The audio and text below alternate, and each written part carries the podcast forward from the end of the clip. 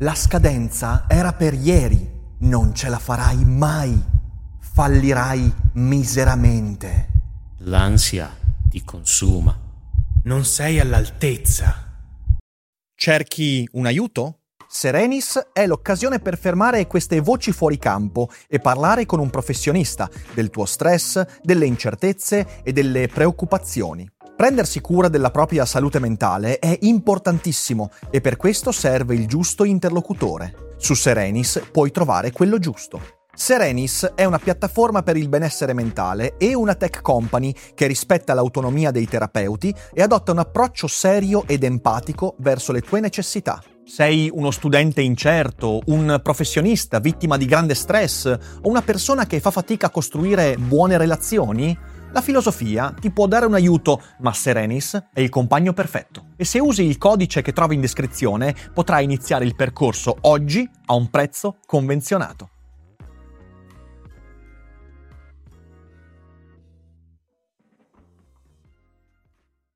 Ricapitolando, dobbiamo essere prudenti sui vaccini, ma non c'è da preoccuparsi. La scienza dice che sono tutti sicuri, che ci fidiamo, ma sospendiamo la campagna vaccinale. I dati dicono di stare tranquilli, però aspettiamo i dati della Germania, che attualmente non sono divulgati. Aiuto! Informazione e confusione ormai sono inscindibili e soltanto un po' di ragionamento potrà salvarci. Quindi oggi proviamo a ragionare sul che cosa diavolo sta succedendo, succede e succederà con i vaccini AstraZeneca e speriamo solo con quelli. Ma prima, come sempre, sigla!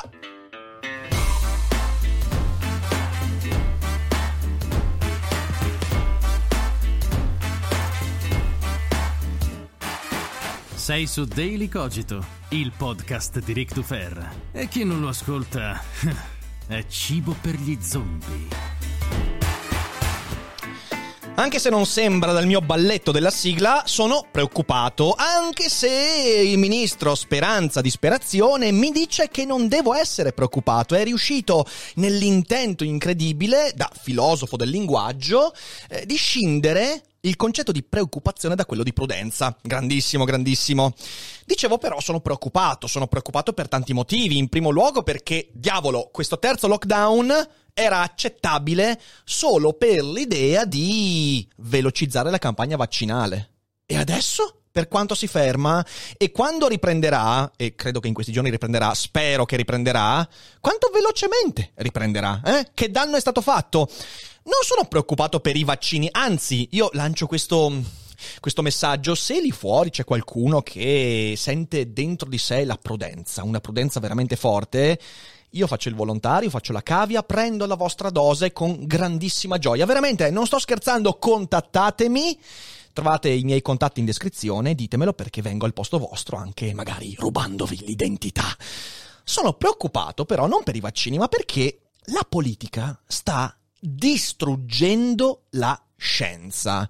E forse siamo ancora in tempo per fermare questa valanga che durante l'ultimo anno è cresciuta a dismisura. E vorrei cercare di ragionarci un po'. E attenzione, questa è una di quelle puntate complesse, perché i ragionamenti proposti hanno bisogno di venir seguiti fino in fondo, quindi seguite il video fino alla fine, perché il ragionamento ha un suo grado di complessità che se fermate a 2 minuti e mezzo dicendo «Ah no, ma ho capito», no, non avete capito, quindi ascoltate fino alla fine, cazzo, ok? Bene. Prima di lanciarci però in questo ragionamento, che spero sia utile, vorrei dire che questa puntata è sponsorizzata da NordVPN, nostro partner, ed è un'applicazione, una piattaforma utilissima che io uso da più di 2 anni, che ti permette di navigare sicuro sul web anche utilizzando hotspot in giro. Certo, non è esattamente il momento, non è il momento storico per andare in giro per il mondo a usare hotspot, ma quando ritorneremo alla normalità, se la campagna vaccinale tornerà in funzione, avremo anche a che fare con connessioni internet non criptate e il VPN è un ottimo modo per restare sicuri. Ti permette di fare shopping online senza cadere nelle trappole del phishing e via dicendo, e ti permette anche di cambiare agevolmente e velocemente indirizzo IP, e questo ti permette di geolocalizzare la tua connessioni in un luogo dove non sei fisicamente. Questo porta molti vantaggi. In descrizione c'è il link per usufruire per 2 anni al 70% di sconto con 2 mesi gratuiti di NordVPN, che ringraziamo per sponsorizzare Daily Cogito. I link in descrizione. Ma adesso torniamo a noi. In questi giorni ho cercato di arrovellarmi, ho cercato di usare gli ingranaggi. Il problema è che ero troppo occupato a ridere amaramente, perché è successa una cosa veramente straordinaria. I titoli dei giornali hanno scatenato una certa paura. Vi ricordate Repubblica? AstraZeneca, paura in Europa. Che manco Clive Barker scrive un titolo del genere, neanche i libri di sangue fanno così tanta paura, ok? Sentite anche il tono con cui è stato detto questo titolo. E quindi i giornali scatenano questi titoli assurdamente gravi e gravosi. La politica risponde nel modo con cui la politica sa rispondere, cioè assecondando la pancia delle persone. E quindi bloccando la campagna vaccinale, facendo varie dichiarazioni di qua e di là e fomentando ulteriore panico e sospetto. E i giornali a quel punto cominciano a chiedersi: ma come mai c'è tutto questo panico? Come mai? Bella domanda, come mai? E in mezzo a tutto questo, a un certo punto c'è stato un'esplosione di micro notizie in cui dicevano: vecchietto va a vaccinarsi, esce dal pronto soccorso e viene investito da un tram. La notizia, signore e signori, è che un vecchietto è stato investito dal tram, non che ha fatto il vaccino ed è stato investito dal tram. Porco il cazzo, cosa c'entra il vaccino con essere investiti dai tram? O viceversa, vecchietto che stava andando a vaccinarsi viene investito da autobus. Ma cosa c'entra? Non è manco una notizia, mi dispiace per il vecchietto, ma non è neanche una notizia. La notizia invece è nella correlazione falsissima fra l'evento della vaccinazione e una roba completamente scollegata, come una trombosi embolica o un autobus. Ora, sarebbe molto desolante fermarsi e dire: la politica è ostaggio dei media. Sarebbe facile. Così mi sono fermato e dopo questa prima risposta che lampeggiava come un allarme ho cercato di ragionarci, ho fatto alcune ipotesi, domandandomi: ma perché sta succedendo quello che sta succedendo?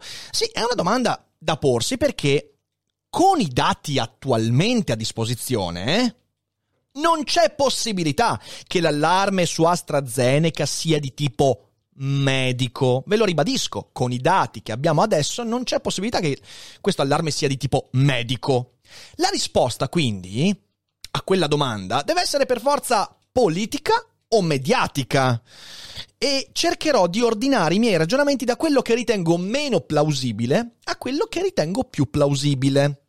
Peraltro, proprio negli ultimi minuti, mezz'ora fa, l'EMA, quindi l'ente regolatore europeo per i vaccini, i farmaci medicinali, ha detto un'altra cosa che tu stai lì e dici: ma che cazzo, ma cosa vuol dire?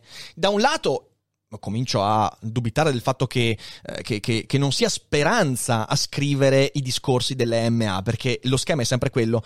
Sono riusciti a dire che il vaccino AstraZeneca è sicuro, affidabilissimo, fuori di ogni dubbio, e che gli eventi di trombosi embolica e trombosi cerebrale non sono correlati alla somministrazione dei vaccini. E dici: ah, però poi aggiungono e dicono: no, tranquilli, aggiorneremo i bugiardini. Ma come? Ma con cosa? Ma in che modo? Ma perché se mi dici una cosa che è A, poi mi dici anche non A? Perché c'è il povero Aristotele che si sta rivoltando nella tomba. Però vabbè, a quanto pare siamo messi così. Si dice A e il contrario di A nella stessa frase e sembra andar tutto bene. Perciò mi sono sentito di ragionare e di portarvi 4 ipotesi del perché sta succedendo quello che sta succedendo, tentando di essere razionale. Quindi adesso cercherò di non incazzarmi più. Faccio un bel respiro e partiamo con la prima ipotesi. E la prima, di nuovo, la meno plausibile, quella a cui credo di meno, ma va assolutamente discussa, è l'ipotesi complottista. Ci sono dei dati che non vengono divulgati per tanti motivi, magari perché si ha paura della reazione dell'opinione pubblica, perché si sta aspettando di avere risposte. Ci sono dei dati che non vengono divulgati.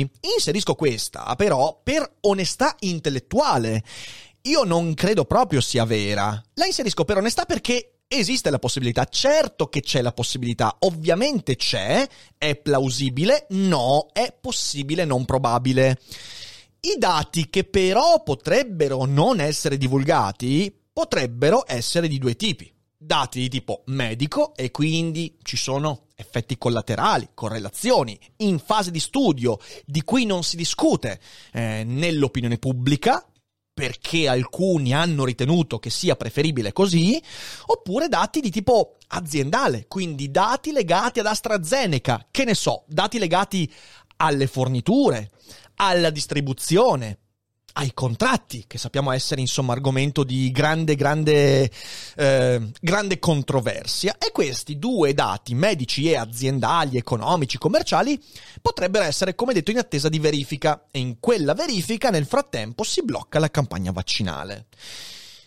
Questo perché è implausibile? Possibile, ma non plausibile. Ve lo ribadisco, usate la logica e le giuste misure intellettuali. Implausibile perché, in primo luogo, necessiterebbe di un incredibile coordinamento massiccio dell'Unione Europea, cosa che abbiamo visto non verificarsi mai, neanche quando le cose sono semplici, e quindi non credo che i paesi europei, perché questa cosa praticamente coinvolge tutta l'Unione Europea a parte qualche stato, non riuscirebbero a farlo in così poco tempo.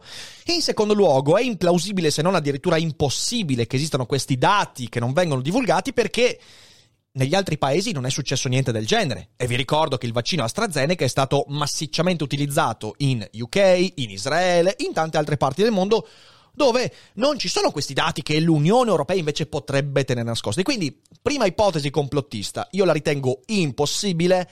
È una possibilità remota da tenere in considerazione, ripeto, per onestà intellettuale. Arriviamo alla seconda ipotesi, più plausibile della prima, meno della terza. Siamo in un grado di plausibilità crescente. L'ipotesi Brexit. Questa l'ho sentita discutere, ne hanno parlato sul New York Times, sulla BBC e in altri luoghi, e ho ascoltato questa tesi, secondo cui il blocco di AstraZeneca, che è il vaccino di Oxford, sarebbe uno schiaffo alla Gran Bretagna da parte dell'Unione Europea.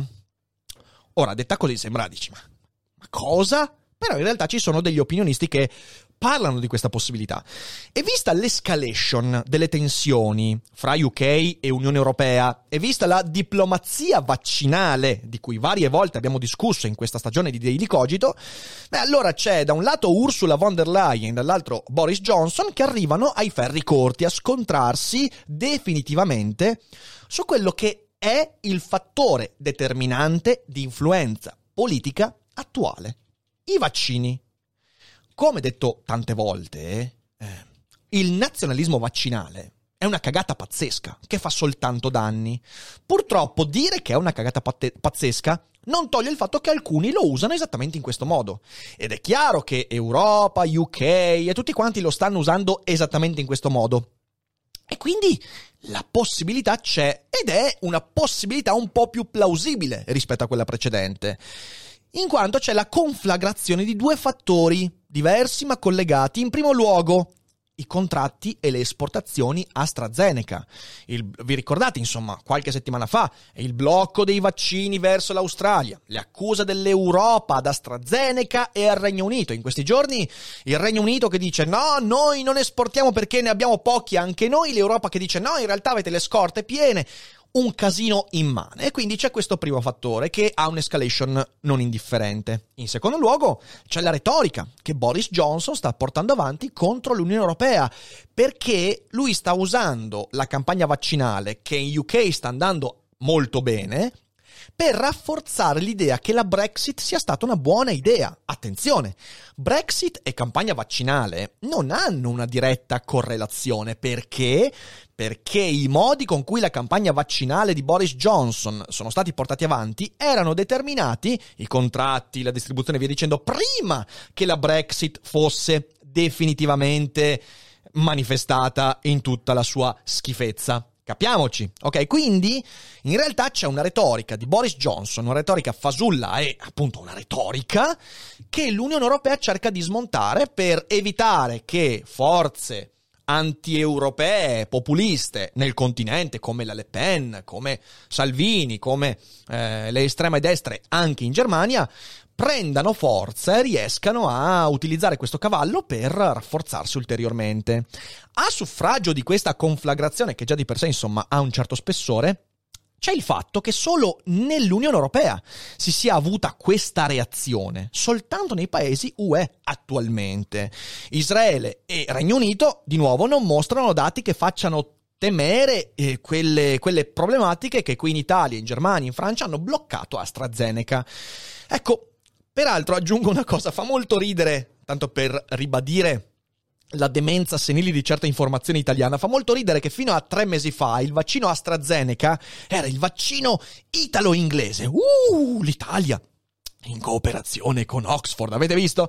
Adesso no, non più, è solo il vaccino inglese. Questa cosa mi fa ridere tantissimo, proprio dal cuore. Le contraddizioni del nazionalismo vaccinale sono spettacolari. Perché però questa seconda ipotesi è implausibile? Beh, in primo luogo la stessa cosa detta prima, coordinamento fra paesi dell'Unione Europea. Anche qui ci sarebbe voluta, anzi, una dietrologia ancora più coordinata per arrivare a questo blocco, per danneggiare diplomaticamente dal punto di vista della credibilità il Regno Unito, per smontare quelle balle di Boris Johnson, che sta dicendo balle, ma lo ribadisco, sta facendo molto bene nella campagna vaccinale inglese. E in secondo luogo perché nel caso questa ipotesi fosse reale, beh, l'Unione Europea avrebbe dovuto avere un piano alternativo strategico, che ne so, un acquisto in massa di vaccini Moderna, Pfizer o Sputnik, cosa che non è avvenuta. E quindi in realtà cade proprio questa idea. Inoltre, obiettivamente, anche nel caso questo piano alternativo fosse stato pensato, sarebbe stato comunque un comportamento fin troppo rischioso rispetto agli eventuali benefici. Perché cos'è? Tu metti a rischio la campagna vaccinale continentale per avere il beneficio di non fomentare i populismi, facendo rientrare il populismo a causa del fallimento delle vaccinazioni. Quindi in realtà, per quanto io abbia ascoltato opinionisti che portavano avanti questa idea, mi sembra veramente, veramente molto, molto difficile. Terza ipotesi. Ipotesi panico endemico. La politica è effettivamente impazzita. In effetti è un po' più plausibile di quello che ho raccontato fino adesso, anche se non sembra. Perché sarebbe il trionfo, il compimento di un percorso che in realtà dura da 1 anno. Perché è da 1 anno che noi vediamo esplodere focolai di panico continui, che prima o poi sarebbero confluiti tutti proprio nella cosa emotivamente e politicamente più pregnante, cioè i vaccini. Abbiamo visto tanti altri esempi, molto piccoli, delle prove, degli esperimenti che facevano presagire questo momento. Mi viene in mente qui in Italia il sindaco Sala a Milano, quando vennero fuori quelle foto contraffatte dei navigli strapieni, e lui fece quel video dicendo ma siamo impazziti. Quindi il fatto che i media abbiano una malata influenza sulla politica non è una novità, e questo rende plausibile questa ipotesi. E il problema è che non ci sono soltanto i dati a suffragio della campagna vaccinale, no, c'è anche la reazione. Ma non solo. Questa ipotesi porterebbe all'evidenza secondo cui esiste solo la reazione e niente più dati, e la politica è completamente preda di quelle reazioni mediatiche che diventano immediatamente politiche. Perché? Perché le reazioni emotive chiedono consenso, la politica vive di consenso, e se la politica non asseconda quelle reazioni, la politica perde. Questo è un meccanismo molto molto chiaro che, insomma, ha preso piede da molto tempo prima rispetto anche all'Unione Europea e all'Occidente, fondamentalmente. Quello che rende questa ipotesi, però, quindi sono tutti impazziti, tutti quanti, la Merkel, Macron, e qui Draghi con Speranza e via dicendo, Speranza molto prima di tutti, ma insomma quello che rende questa ipotesi poco plausibile è la vastità del fenomeno. Sì, perché io posso capire se l'Italia e magari la Francia bloccano la campagna vaccinale, o solo la Germania. Perché? Perché in realtà succede questa cosa, i politici di un paese si trovano preda del panico e dicono oddio, moriremo tutti, e quindi bloccano la campagna. E tutti quelli intorno che non hanno dati, non hanno prove, dicono vecchio, forse è meglio che fai un bel respiro. Cioè, questo potrebbe essere comprensibile. In realtà non è così. In realtà tutto il continente sta impazzendo. Sono pochi gli stati, l'Austria per esempio, sono poche le nazioni che non hanno aderito a questo blocco della campagna. E la scusa che è stata detta anche da Speranza è, se lo fa la Merkel, se lo fa la Germania. Infatti Speranza nell'intervista al Corriere di ieri ha detto chiaramente, stiamo aspettando i dati della Germania. Anche se non abbiamo i dati della Germania, non vengono comunicati, non si sa quali siano i dati della Germania, ed è altamente probabile che siano più o meno gli stessi che abbiamo avuto qui in Italia, quindi 30 casi di trombosi embolica ogni 30 milioni di vaccinazioni, lo 0,0000% delle vaccinazioni, e non c'è nessun picco, ecco, questa è la cosa importante, non c'è nessun picco di crescita delle trombosi emboliche in Europa in concomitanza all'inizio delle somministrazioni. E quindi io dico, va bene, allora lo fa la Merkel. O in Germania è successo qualcosa di incredibile e a quanto pare no, oppure non è che se per caso, non so, la Germania si butta dal dirupo, allora l'Italia la segue. Certo, i precedenti non sono incoraggianti, perché quando la Germania nella storia si è buttata dal dirupo, l'Italia l'ha spesso seguita con gravi danni per entrambi. Però in realtà dietro all'idea che se lo fa la Germania allora bisogna tutti mettersi in allarme, in realtà è una retorica di deresponsabilizzazione sfrenata, e quindi anche questo io non ritengo sia plausibile. Se lo è solo perché viene usato come scusa per ritardare, per giustificare l'inefficienza e via dicendo. Arriviamo alla quarta ipotesi. La quarta ipotesi è quella, secondo me, più plausibile, ed è l'ipotesi della fiducia pubblica. È un po' complicato, quindi cercherò di essere il più chiaro possibile. C'è dietro a questa decisione un ragionamento, quindi non c'è follia, non ci sono segreti, non ci sono complotti, non ci sono dietrologie. C'è un ragionamento un po' più complesso. La sfiducia verso i vaccini e verso la scienza non è nata con le embolie fintamente correlate ad AstraZeneca. E perché questa sfiducia esiste da molto tempo e ha radici profonde nella nostra cultura contemporanea? C'è chi è in errore, e chi è in errore è convinto che quella sfiducia sia il prodotto dell'ignoranza e della manipolazione. Certo, nell'ambito del Novax, dell'antiscientismo, c'è molta ignoranza, c'è molta manipolazione, ma non è la causa di quella sfiducia. È un grave errore pensarla così, ed è anche lì una cosa deresponsabilizzante. Contro l'ignoranza o li metto tutti a rogo oppure vado avanti per la mia strada. È molto comodo. In realtà c'è chi invece la pensa in modo più corretto, più complesso. Questa sfiducia è stata prodotta dalla sfiducia nelle istituzioni politiche, che nel corso degli ultimi 50 anni è cresciuta a dismisura e che contagia anche la scienza, perché nel secondo Novecento il legame fra scienza e politica è diventato fortissimo come mai fino ad oggi. E visto che nel corso degli ultimi 50 anni la sfiducia politica, che è enorme, basta vedere le percentuali di persone che partecipano alla vita pubblica, crollate in tutto l'Occidente, e la sfiducia nei confronti dei governi è appesantita dalla pandemia, dai lockdown e via dicendo, quando questa sfiducia diventa insostenibile, a pagarne le conseguenze è la scienza. In effetti, se ci pensiamo bene, la scienza è intrappolata da 80 anni in questo gioco. Perché? Per tanti motivi. Uno, per convenienza. Per crescere, il sapere scientifico ha bisogno della politica, perché i finanziamenti pubblici che fanno parte del consenso politico sono stati una parte molto importante della ricerca scientifica del secondo Novecento, e quindi la scienza per crescere ha bisogno della politica, per diventare un sapere di tutti ha bisogno della politica. La politica però, dall'altra parte, per propria natura si basa sul consenso e sulla fiducia, ovvero sul fatto che le persone lì fuori dicano sì, tu sei figo, no, tu non mi piaci. Questo ovviamente è un problema, perché la scienza non dovrebbe vivere su consenso e fiducia, dovrebbe vivere sui dati, su ciò che funziona, su pragmatismo. Ma se la scienza ha questo legame con la politica, quando la politica diventa sfiduciata, anche la scienza diventa sfiduciata. E questo è un meccanismo che troppo spesso manchiamo di comprendere, ed è il motivo alla base della crescita di movimenti Novax, antiscientifici e via dicendo. È questo la radice, che poi viene alimentata dall'ignoranza, la mancanza di istruzione e la manipolazione. Ma se noi rovesciamo i rapporti causa-effetto, facciamo danni. A rimetterci in tutto questo meccanismo sono i fatti, sono i pragmatici, cioè sono gli strumenti che funzionano, che vengono messi da parte anche se funzionano. Ed è questo esattamente quello che sta succedendo.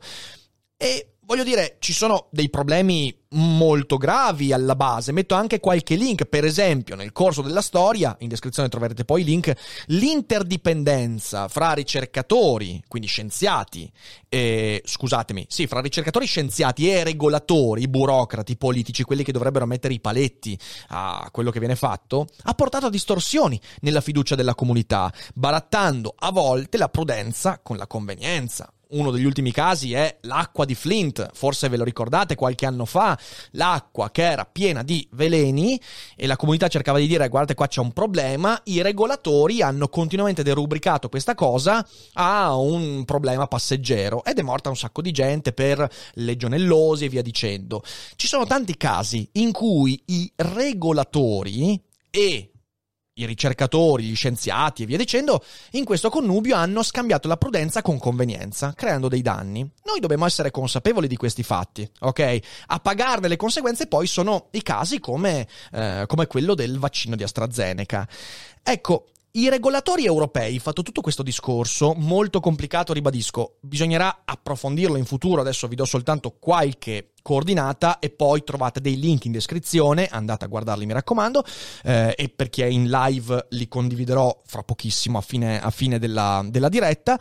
I regolatori europei non vogliono commettere lo stesso errore con i vaccini e vogliono segnalare di stare ascoltando le preoccupazioni della gente. Questo è il motivo per cui c'è il blocco dei vaccini. Ok? Spero di aver creato un quadro per farvi capire qual è la paura. La paura è che andando avanti con la campagna vaccinale di fronte a delle paure, dei timori e via dicendo, più o meno, anzi molto meno con criterio, si vada a aggravare questa situazione di sfiducia. E quindi i regolatori europei dicono no, fermi. Non possiamo permetterci questa cosa adesso. Sembra tutto molto saggio. Ok, sembra saggia detta così, perché sembra funzionare. Dici, va bene, ok, quindi la gente ha paura, l'Europa dice vi ascoltiamo, fermiamoci, facciamo un'altra verifica. Verifiche già fatte peraltro, perché i test di MA in questi giorni sono i test dei trial durante l'approvazione dei vaccini, quindi è un repetita juvent molto molto mediatico, quindi sembra tutto molto saggio, ma perché questa ipotesi per me è la più plausibile, è la più ragionata, ma se le preoccupazioni sono legate non ai fatti, ma a fantasie mediatiche, si rischia di arrivare alla dipendenza della scienza dall'opinione pubblica. Questo è un problema grosso, ragazzi, perché io posso capire tutta questa prudenza, posso capire la paura di veder crescere la sfiducia, però devo anche andare a guardare su cosa si basa quella paura. E la scienza non può adagiarsi, adeguarsi a delle fantasie mediatiche. Ed è chiaro che con i dati che abbiamo a disposizione attualmente il blocco dei vaccini AstraZeneca è legato a delle fantasie mediatiche. Paura in Europa. Fantasie mediatiche vere e proprie. Se la scienza finisce per dipendere dall'opinione pubblica, è un problema. È come se a livello individuale la cura di un paziente, anche se il medico è molto competente e sa quello che fa, fosse totalmente demandata al paziente. È vero, esiste il consenso informato, ma il consenso informato non è il paziente che dice decido io. È una cosa un po' diversa. Capite che a livello collettivo questo si complica enormemente. Se la prudenza porta a un costo maggiore rispetto alla spesa sostenuta, significa che la scienza non sta più misurando le cose e che la politica si è sostituita alla scienza. in termini sociali ed economici poi. Pensate soltanto il fatto che ritardando la vaccinazione tu stai allungando indefinitamente il lockdown. I lockdown dovrebbero essere legati a velocizzare la vaccinazione, quindi anche qui tutto sembra molto saggio, ma poi io vado a intervenire su un costo medico che non esiste, più mediatico che medico, però poi quel costo ricade sulle spalle di chi attualmente ha un danno enorme socialmente ed economicamente dai lockdown, e quindi questo non viene conteggiato.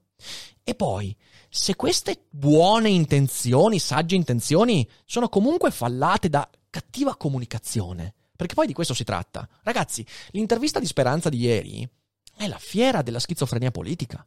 Ma di cosa stiamo parlando? Mancanza di chiarezza, termini assolutamente sfumati, che non permettono di capire di cosa cazzo si sta parlando. Quindi va anche bene, ottime intenzioni, vogliamo non minare la fiducia della gente nella scienza, vogliamo limitare i dubbi, ok. Però cavolo, allora scegliete la gente che deve comunicare queste cose, perché lo si è fatto di merda. E quindi tu vuoi buttare fuori dalla porta la sfiducia della scienza, rientra dalla finestra perché comunichi male le cose. Alla fine dei conti, la scienza ha un solo compito: fornire dati e strumenti. Dati, i fatti, la misurazione pragmatica degli avvenimenti inerenti, gli strumenti, i vaccini, la medicina e via dicendo. La politica ha un altro compito: soppesare i rischi da correre, cercando di collegare quei rischi agli strumenti e ai dati della scienza, e quindi regolando come vengono usati quegli strumenti e quei dati, ma non il contrario. Ed è quello che sta avvenendo. La scienza soppesa i rischi da correre, e la scienza in realtà non può farlo per sua struttura, e la politica invece fornisce i dati, anzi no, non li fornisce, li perde di solito. In primo luogo, il rischio zero non esiste. Il rischio zero non esiste quando esci di casa con il Covid in giro, il rischio zero non esiste quando tu ti fai un vaccino. Questo è basilare sapere scientifico. Non esiste un rischio zero in questo tipo di fenomeni. Però devi appunto saper collegare e soppesare il rischio e l'altro rischio. E questa cosa non viene fatta. C'è bisogno di una politica e di politici che si prendano responsabilità, perché, bella gente, quello che sta succedendo in questi giorni è che la politica sa che dovrebbe dire delle cose e prendere decisioni, ma non ha il coraggio di farlo, e quindi usa eufemismi. Ultimo esempio, scusatemi, è successo proprio nella rassegna stampa di questa mattina. Il certificato vaccinale di cui abbiamo discusso qualche settimana fa. Se tu mi dici, caro politico, von der Leyen o chi per lei, vogliamo fare il certificato vaccinale per far viaggiare le persone, per far entrare nelle palestre, nelle piscine, per far ripartire l'economia, ma non sarà obbligatorio, tu stai mandando all'aria tutte le energie che potresti mettere in una decisione chiara. Perché io sono in disaccordo, l'ho espresso anche il perché, sono in disaccordo col passaporto vaccinale, certificato, green card vaccinale, sono in disaccordo per tanti motivi. Recuperate il video nel caso, è di un paio di settimane fa. Ma se tu vuoi fare il certificato vaccinale, lo fai fino in fondo, lo rendi obbligatorio. Fai incazzare me, che forse finirò a vaccinarmi in autunno e quindi magari durante l'estate non posso muovermi. Fai incazzare i giovani che riceveranno i vaccini molto più tardi. Fai incazzare quelli... Va bene. La tua responsabilità per prendere una decisione, non fare incazzare la gente dicendo facciamo il certificato ma poi c'è bisogno di una politica che si prenda le responsabilità, che giochi anche il rischio per sé di perdere consenso, prendendo le decisioni in cui crede, e invece non si crede più in un cazzo. E poi un ultimo punto e andiamo a conclusione. Anche nell'ipotesi 4, l'ipotesi saggia, il blocco vaccinale è un problema. Dà all'opinione pubblica un potere che non dovrebbe avere.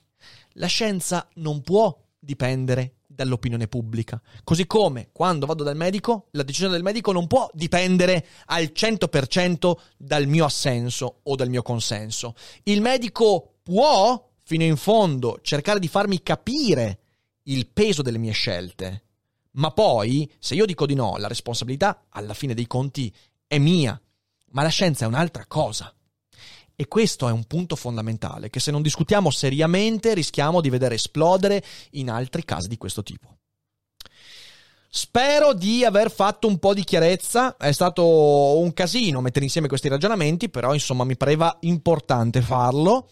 E adesso staremo veramente a vedere. Io quello che vi consiglio di fare è seguire, se vi capita, la nostra rassegna stampa, che in live su Twitch si tiene ogni giorno dal lunedì al venerdì alle 12, quindi domani mattina ci sarà l'ultima puntata, anzi stamattina c'è stata per chi sta vedendo in differita questa puntata, e insomma venite a seguirci perché questi ragionamenti poi hanno anche una continuità e una loro storia.